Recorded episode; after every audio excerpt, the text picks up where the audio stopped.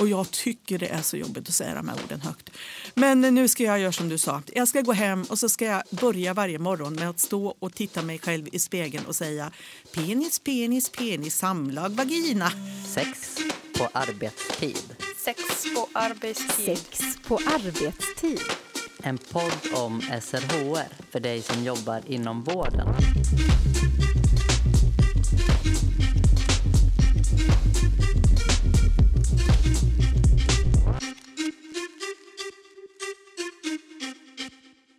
Sjukvården har i uppdrag att arbeta förebyggande men också bota och behandla ohälsa. Arbetssättet ska vara holistiskt, det vill säga ta hänsyn till hela människan. Och där ingår även den sexuella hälsan. Det kan handla om provtagning, sjukdomar, läkemedels påverkan på lust och förmåga, sex mot sin vilja. Ja, det kan handla om stort och smått som påverkar människors hälsa. Trots det saknar många vårdutbildningar sexologiska perspektiv. Och både patienter och vårdpersonal rapporterar om att frågor kring den sexuella hälsan ofta uteblir. Varför är det så? Och hur kan man göra som vårdpersonal för att inkludera frågor om sex och sexualitet i vårdmötet? Idag så har vi förmånen att ha Susanne Larsdotter som är auktoriserad socionom och sexolog med oss i studion. Susanne jobbar som sakkunnig på RFSU. Välkommen hit Susanne! Tack så mycket! Vi som leder programmet idag är jag, Anna Skoglund och min kollega Elin Klingvall. Hej! Hej! Så, Susanne, vad har sex och sexualitet med vården att göra? Ja, det är ju ett väldigt viktigt eh, område inom vården att också jobba med sexuell hälsa, tänker jag. Eh, och ett av de nationella målen för folkhälsoarbetet är ju att skapa förutsättningar för en god hälsa på lika villkor för hela befolkningen. Och i en god hälsa så finns ju också naturligtvis den sexuella hälsan.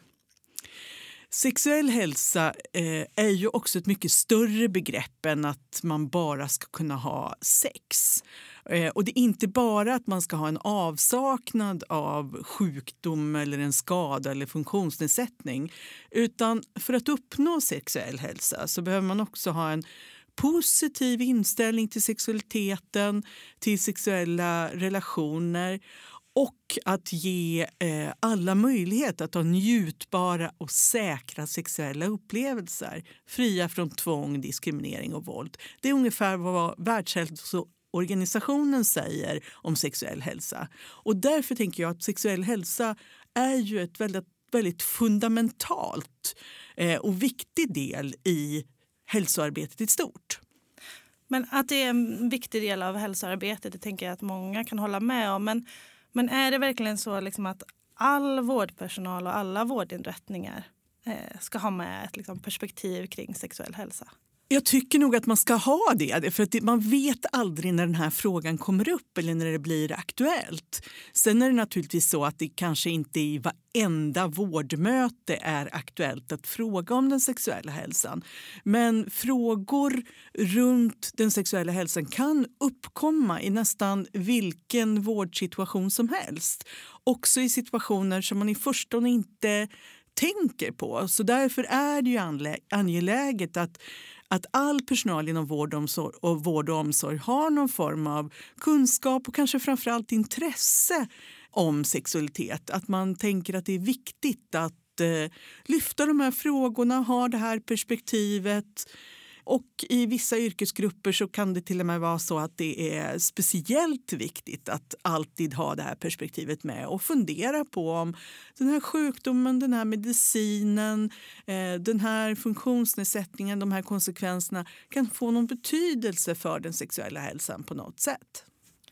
Kan du ge lite fler exempel när, när det blir relevant att prata om sexualitet eller sexuell hälsa? Ja, alltså, oavsett vad man söker för så kan det ju vara så att det här som jag söker upp sjukvården för påverkar min sexuella hälsa. Och det kan ju handla om att jag har fått en sjukdom som påverkar min sexuella hälsa. Och Det kan ju påverka på många olika sätt. Det kan ju påverka fysiskt om jag har eh, någon sjukdom som påverkar min förmåga att röra på mig. Men det kan ju också vara att jag har fått en sjukdom som påverkar mig psykiskt så att jag eh, eh, inte känner igen min kropp sen tidigare. Det kan vara så att jag inte kan röra mig på samma sätt. Jag kanske inte ser mig eh, som person på samma sätt. Jag, eh, beroende också på i vilken relationsstatus man har. Eh, är jag singel och tänker ja, men jag skulle gärna vilja träffa någon men hur påverkar det då att jag fått den här sjukdomen eh, min möjlighet att träffa någon? Och sen tänker jag också andra ja, men, kirurgiska ingrepp. Alltså när vi går in och gör ingrepp i kroppen så kan det också bli en nedsatt känsel på just det här området eller man kan få andra former av sensationer på det här specifika området. Det finns ganska mycket olika mediciner som också påverkar sexualiteten på väldigt många olika sätt. En väldigt vanlig medicin som är SSRI-preparat det vill säga mediciner som man tar för depression till exempel. Det är väldigt många som får dem utskrivna och de kan få konsekvenser både på den sexuella lusten och på den sexuella förmågan, framförallt då att kunna få orgasm. Men man har sett i studier att läkare som förskriver de här medicinerna är ganska dåliga på att informera om biverkningarna och konsekvenserna av de här medicinerna. Och det finns också andra mediciner som blodtryckssänkande antipsykotiska mediciner som får konsekvenser för sexualiteten. Och det här är ju jätteviktigt att upplysa om, följa upp Eh, och också fråga patienten hur det funkar med den här medicinen också i avseende av sexualiteten. Eh, vad kan det få mer för konsekvenser om eh, perspektiv kring sexuell hälsa inte finns med inom hälso och sjukvården? Ja, man kan ju se i forskning att eh, alla som jobbar med människor har ganska svårt för att prata om det här med sexualitet. Och Det gör ju också att många går och lider av olika eh, både dysfunktioner, alltså saker som inte fungerar i, sexuell, i sexuallivet men också att man eh, kanske funger, funderar på något utslag eller hur det ser ut på könsorganen eller andra saker helt i onödan. Jag har mött så många patienter och klienter som eh, bara via en enkel upplysning har kunnat känna sig så befriade. För det är någonting de har gått och funderat på, ibland i flera år och oroat sig för. Och sen när det visar sig att nej, men det där är en helt naturlig variation eller det där kan man åtgärda med en, med en väldigt liten insats. eller Så, där. så att Det är ju otroligt viktigt att eh, man ställer frågor runt sexualitet. Och sen är det ju så att väldigt många eh, har ju också någon form av nedsatt sexuell förmåga. Eh, men det är relativt få som söker hjälp och därför är det ju, finns det ju ett väldigt stort behov att hälso och sjukvården fångar upp de här personerna och den här problematiken. Och man kan också se i olika studier att eh, patienter inte gärna vill ställa de här frågorna.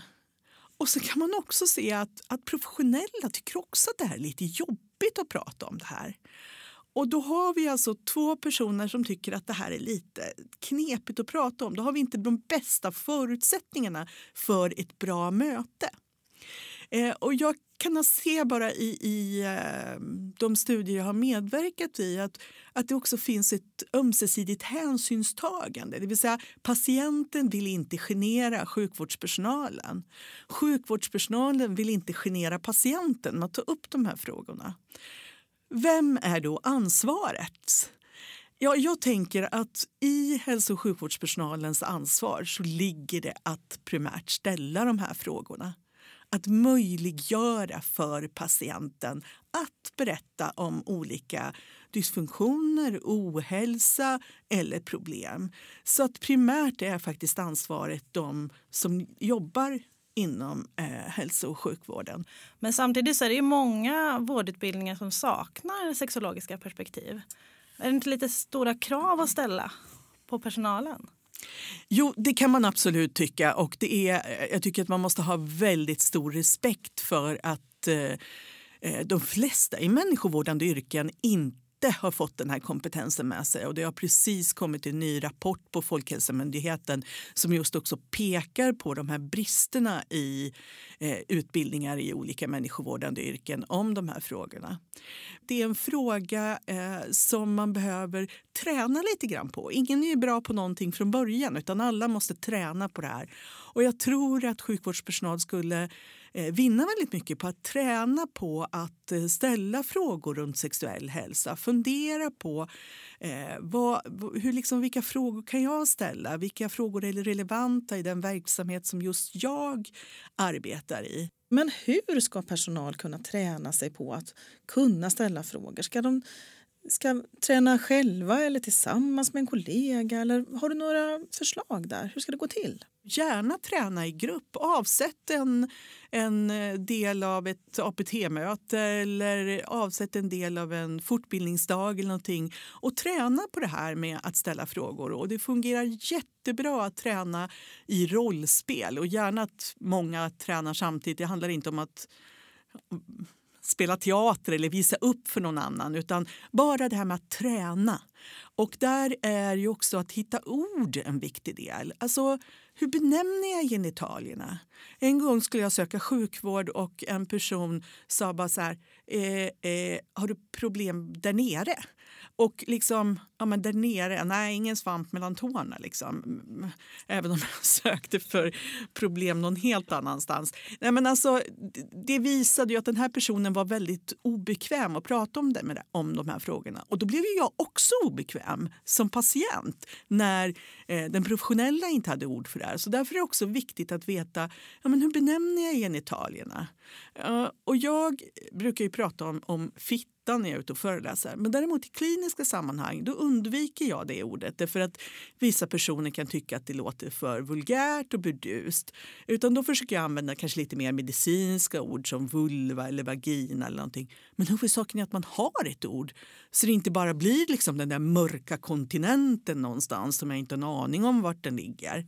Och om jag förstår det rätt, vikten av att personalgruppen också har ett gemensamt språk. Precis. Och att jag har tränat på att säga de här orden också. Hur säger jag samlag, eh, hur ha, ha sex, eh, penis. Alltså, ibland behöver man träna på att bara ta de här orden i sin mun och att kunna säga dem till någon annan och att hitta dem. Liksom. Så att när jag pratar om det här så ska jag liksom hitta det här ordet också. Och bara det kan eh, ha en betydelse. En gång så var jag ute och föreläste om sexuellt våld och då var det en kvinna som kom fram till mig efteråt och sa du har så rätt i det här. Och jag tycker det är så jobbigt att säga de här orden högt. Men nu ska jag göra som du sa. Jag ska gå hem och så ska jag börja varje morgon med att stå och titta mig själv i spegeln och säga penis, penis, penis, samlag, vagina. Eh, och faktum är att jag tror att det kan vara en framkomlig väg. Har du sagt ett ord tillräckligt många gånger, ja, då mister den här laddningen. Och det är betydligt enklare för dig som patient att prata med någon som säger de här orden utan att blinka eller bli generad eller sådär. Så, som liksom pratar om det här som man skulle prata om eh, vilken ost du föredrar på affären. Liksom. Det, det, är, eh, det är fundamentalt viktigt. Mm. Men jag tänker att är, är verkligen målet att alla ska bli eh, experter som du? Nej, det är definitivt inte målet att alla ska bli experter. Tvärtom så tänker jag att det är jätteviktigt att veta vart man ska hänvisa personer. Om jag inte kan hantera den här eller om jag inte har kunskap så är det ju också en del av min professionella del som, som eh, hälso och sjukvårdspersonal att veta vart jag ska hänvisa personen till.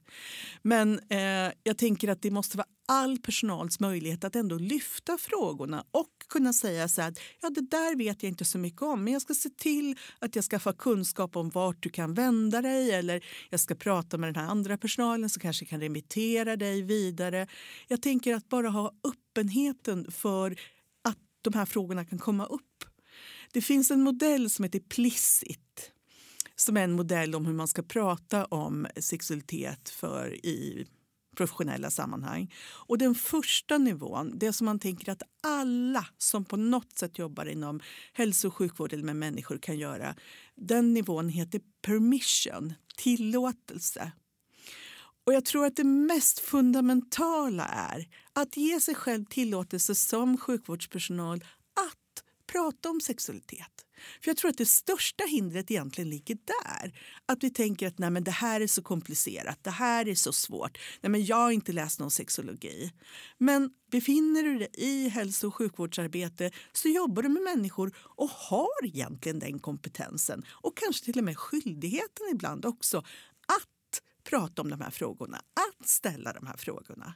Sen behöver du naturligtvis också tillåtelse från Eh, klienten, patienten eller brukaren som du, du jobbar mot. Och det kan man liksom få ganska lätt genom att säga att ja, men här brukar vi också inkludera frågor om sexuell hälsa. Är det okej okay att jag ställer några frågor runt hur det ser ut för just dig? Eller ja, hitta ett sätt som man kan fråga om. Och då får du också tillåtelse från den andra. Och jag tänker att många gånger hjälper det att man vet varför jag ställer den här frågan. Den här frågan ställer jag inte för att jag är nyfiken på den här patientens sexliv utan det här är en viktig del av min anamnes som jag eh, ska ta inför att ge den här patienten bästa vård. Kan det vara så att det behövs gemensamma riktlinjer eller frågemallar eller annat på en inom en verksamhet för att alla också ska känna sig trygga att kunna arbeta med de här frågorna? Jag tror att med, med just gemensamma riktlinjer eller ett bra anamnesformulär eh, så får man underlätta det väldigt mycket i arbetet. Eh, att bara till exempel ha en anamnes på den sexuella hälsan som har eh, betydelse för den verksamhet jag befinner mig i eh, underlättar väldigt mycket. Och ett exempel som man använder på RFSU-kliniken som handlar eh, om att jobba med sexuell hälsa är en skalfråga på en skala mellan 1 till 10. Hur skattar du ditt eget sexliv? Och får man då en så låg siffra som två så kan man ju också säga så att jag ser att du har satt två här nu. Det är inte speciellt högt. Det är någonting som du känner att du vill prata om, som du tycker att det är problematiskt. Eh, sätter personen 10 så kan man säga Nej, men vad roligt, jag ser att du skattar din sexuella hälsa väldigt högt som en 10. Jag vill ändå kolla, är det någonting du vill ta upp och prata om eller känns det som att allt fungerar på ett sätt som du är nöjd med? Jag menar, det kan vara ett sätt att, att komma in i, i frågeställningarna. Kan det inte också vara så att många har svårt att se relevansen? Att prata om sexuell hälsa. Och också lite grann, man kanske har en kvart med en patient eller vi vet vilken stor liksom, resursbrist eh, det är inom vården. Så ska man också liksom, ta upp frågor om sex Ska det få plats? Ja, men om vi ser hur viktig den sexuella hälsan är så tror jag att vi också måste prioritera det här. Och Det handlar också om eh, att den sexuella hälsan påverkar också våra nära relationer.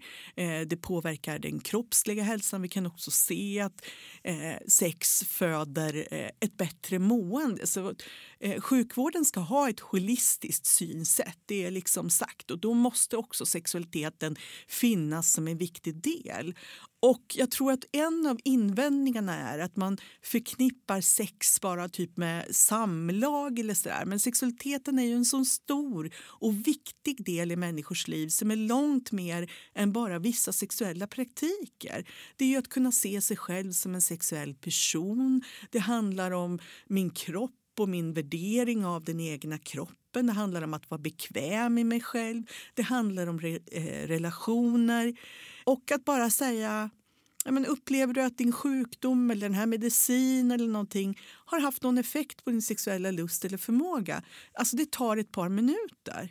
Och får man då ett jakande svar på den frågan, ja men då kanske det är så att man ska boka en ny tid. Det, du kan inte hinna allting på en kvart, det är självklart att du inte kan det. Men du kan alltid se till att boka en ny tid eller fråga patienten om man vill ha en hänvisning någon annanstans där man kan få hjälp av det.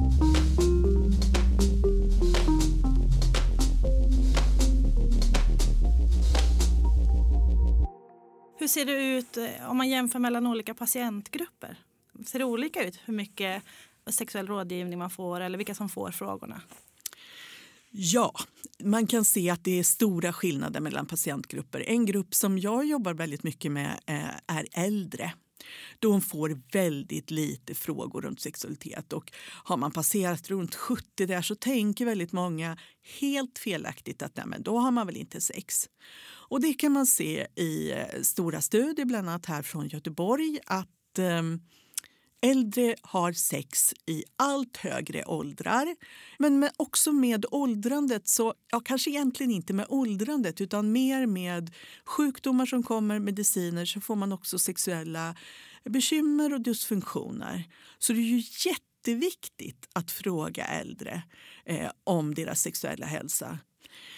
Personer som har olika funktionsvariationer oavsett om det är intellektuella, psykiska eller fysiska funktionsvariationer så finns det också en tendens att avsexualisera dem och tänka att nej, men den där personen har en sån genomgripande funktionsvariation så att de kan säkert inte ha sex. Men vi är alla sexuella varelser. Sen finns det naturligtvis personer som inte har någon eh, sexuellt driv. Men vi, kan, vi, vi, vet ju inte det, så därför måste vi fråga alla. Och så får de som inte har någon sexuell lust eller sexuellt driv också berätta om det.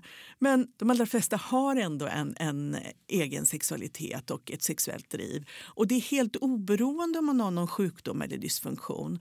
Och kanske det är ännu viktigare om jag har någon form av funktionsvariation att jag också kan få hjälp att anpassa mitt sexliv till min dysfunktion.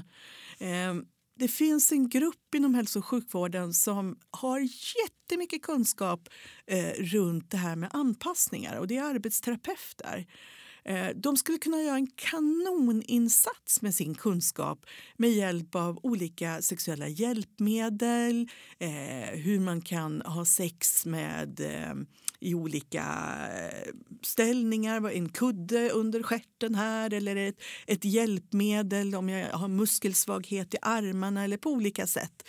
Eh, och de är superkompetenta eh, på hur man kan underlätta olika funktionsvariationer. Det gäller bara att koppla ihop det också till sexualiteten. Och där finns det ett stort utvecklingsområde. Men så finns det också personer som har olika sjukdomar som till exempel hiv. Eh, där kan man också se att eh, man är väldigt duktig på att prata om virusöverföringar och eh, hur man ska skydda sig för att inte få hiv. Men mycket sämre att prata om stigma vad innebär min sjukdom eh, för min, mitt sätt att se på mig själv som sexuellt subjekt? Hur påverkar det här min förmåga att ragga, flörta och hitta en partner? Alltså det är också de delarna som vi måste ta hand om inom hälso och sjukvården. Och det gäller ju inte bara personer som lever med hiv utan det kan ju gälla många olika sjukdomar som på något sätt blir stigmatiserande. Kan man tänka att det här också handlar nämnde förut det här med den sexuella hälsan, en del av den allmänna hälsan. Och gäller, gäller det också över hela livscykeln? Ska vi tänka allt från det lilla barnet till eh, den jättegamla personen? Ja, men det är ju verkligen så att det här är, sexualiteten är en del av oss själva från det att vi föds. Ja, egentligen från fosterstadiet. Man kan ju se att foster rör sig själv på genitalierna för att det ger en vällustkänsla. Och vi vet att på hospice, eh, när man ligger i livets slutskede, så har också sexualiteten en betydelse där. Sen ser sexet ut på väldigt många olika sätt. En barns sexualitet handlar, är ju inte detsamma som en vuxens sexualitet. Men sexualiteten finns genom hela livet och är en jätteviktig del på olika sätt och på olika nivåer. Men som finns där genom hela livet. Kvinnor i klimakteriet är också en sån här grupp som man pratar väldigt lite om men som eh, Västra Götaland har gjort en jättespännande satsning på. Men det är också där, det, det händer saker i kroppen när man kommer i klimakteriet. Det är, slemhinnorna blir lite torrare eh, och man kan få lite olika besvär som går att lindra på väldigt många bra sätt. Och där är ju hälso och sjukvården experter på att sätta in liksom resurser som kan fullkomligt revolutionera eh, en sexliv. Men så många går och lider i onödan.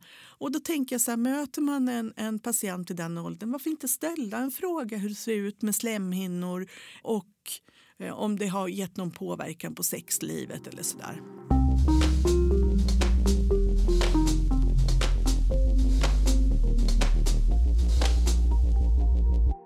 Vad kan man vända sig eh, som hälso och sjukvårdspersonal för att få stöd och hjälp i att eh, prata om sexualitet och också eh, lära sig om vilka till exempel biverkningar det finns för psykofarmaka eller vad som kan vara relevant för min eh, yrkesgrupp att veta om sexuell hälsa.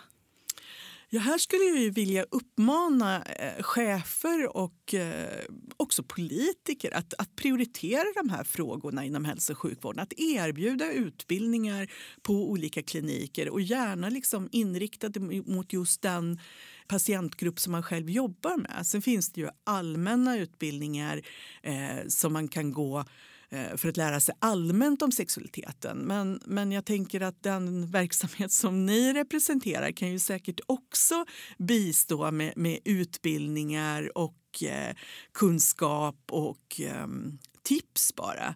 Sen tänker jag också att det finns en sexualmedicinsk mottagning i Göteborg och det finns också på några andra orter i landet.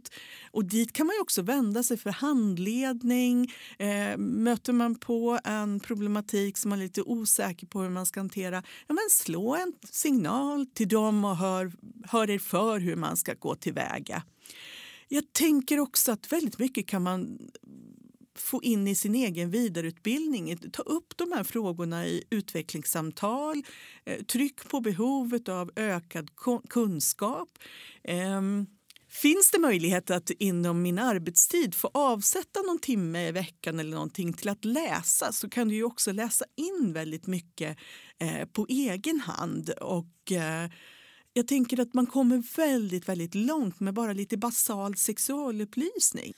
Eh, så vad behöver vårdpersonal för att kunna arbeta med frågor kring sexualitet?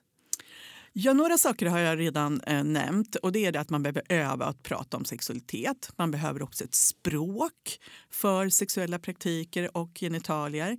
Man behöver också en hbtq-kompetens. Och Med det menar jag att man måste vara medveten om att alla inte är heterosexuella och att det finns en rad olika sexuella praktiker som olika personer ägnar sig åt. Och det ska man inte bara tro att, att heterosexuella bara har samlag heller utan man kan ha sex på väldigt många olika sätt. Eh, och Det är också viktigt att inte förutsätta att alla är heterosexuella utan att fråga eh, i någon form av relationsanamnes och fråga om personen har en partner förutsatt aldrig att man har en make eller maka, en fru eller eh, en pojkvän eller flickvän. Också det här med kön är viktigt. Förutsätt inte att eh, du kanske vet könet på alla. Fråga eh, vad personen eh, har för könsidentitet och fråga vilket pronomen man använder. Eh, vissa har han, vissa har hon och ytterligare andra har hen.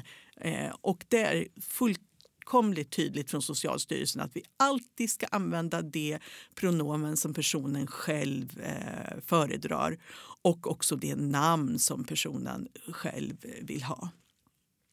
Sen behöver man också en kunskap om olika sexuella uttryck och praktiker. Och Det är väldigt lätt att hamna i det där att ja, men det sättet som jag har sex på, det är ju det normala.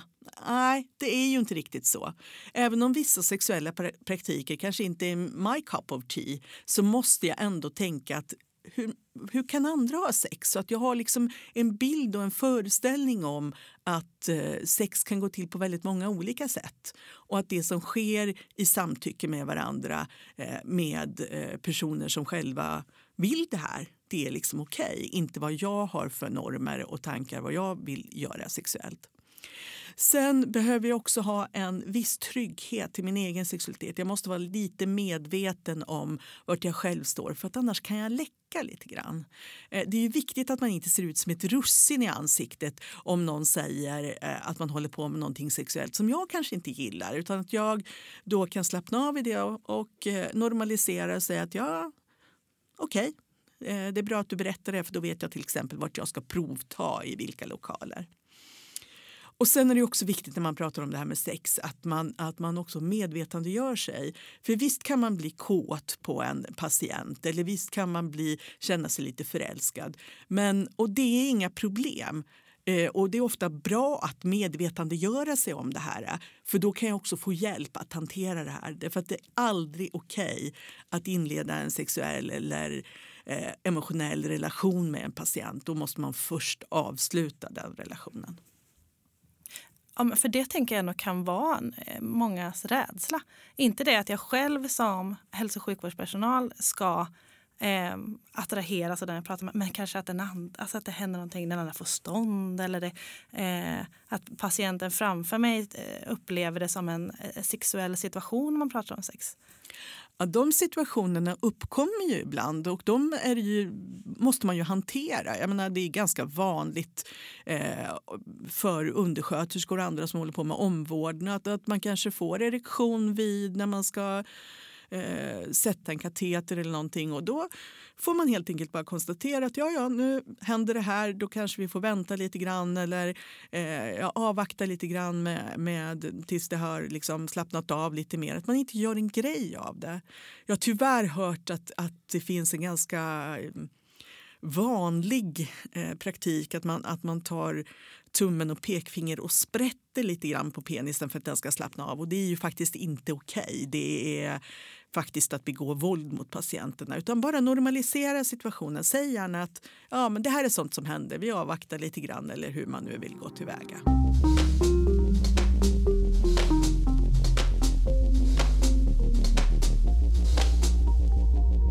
Vi brukar be våra gäster att eh, hjälpa oss med tre tips som är riktade till vårdpersonal för att för, förbättra i vård, eller patientmötet, vårdmötet. Så Susanne, vad har du för tips med dig idag? Det första är våga fråga om den sexuella hälsan. För att ni som jobbar inom vården är professionella. Det här är en del av ert uppdrag och ni kommer att göra det på ett alldeles fantastiskt bra sätt. Det är för att ni är vana med att jobba med människor. Mitt andra är men skaffa ett språk och ord både för sexuella praktiker, för genitalier och för de områden eh, som ni jobbar inom, er specialitet inom sjukvården. Det tredje är se över vilka aktörer som ni kan samverka med kring frågor som berör sexualitet. Det kan både vara organisationer, det kan också vara delar av landstinget som står för eh, utbildning och upplysning i de här frågorna och kanske inte minst andra mottagningar som kanske har en specialisering på vissa områden dit ni kan remittera och hänvisa patienter som ni inte kan ta hand om i er verksamhet. Bra, tack! Tusen tack Susanne Larsdotter för att du var med i vår podcast Sex på arbetstid. Idag så har eh, jag, eh, Elin Klingvall och Anna Skoglund gjort det här programmet.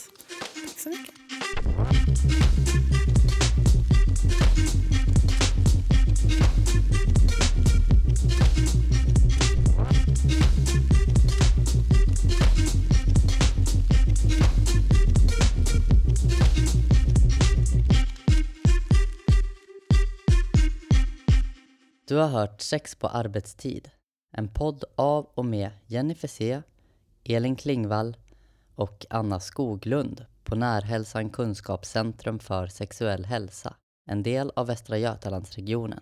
Podden finns på närhälsan.se ksh och srhr.se. Sex på arbetstid produceras av Malin Holgersson på uppdrag av Närhälsan Kunskapscentrum för sexuell hälsa.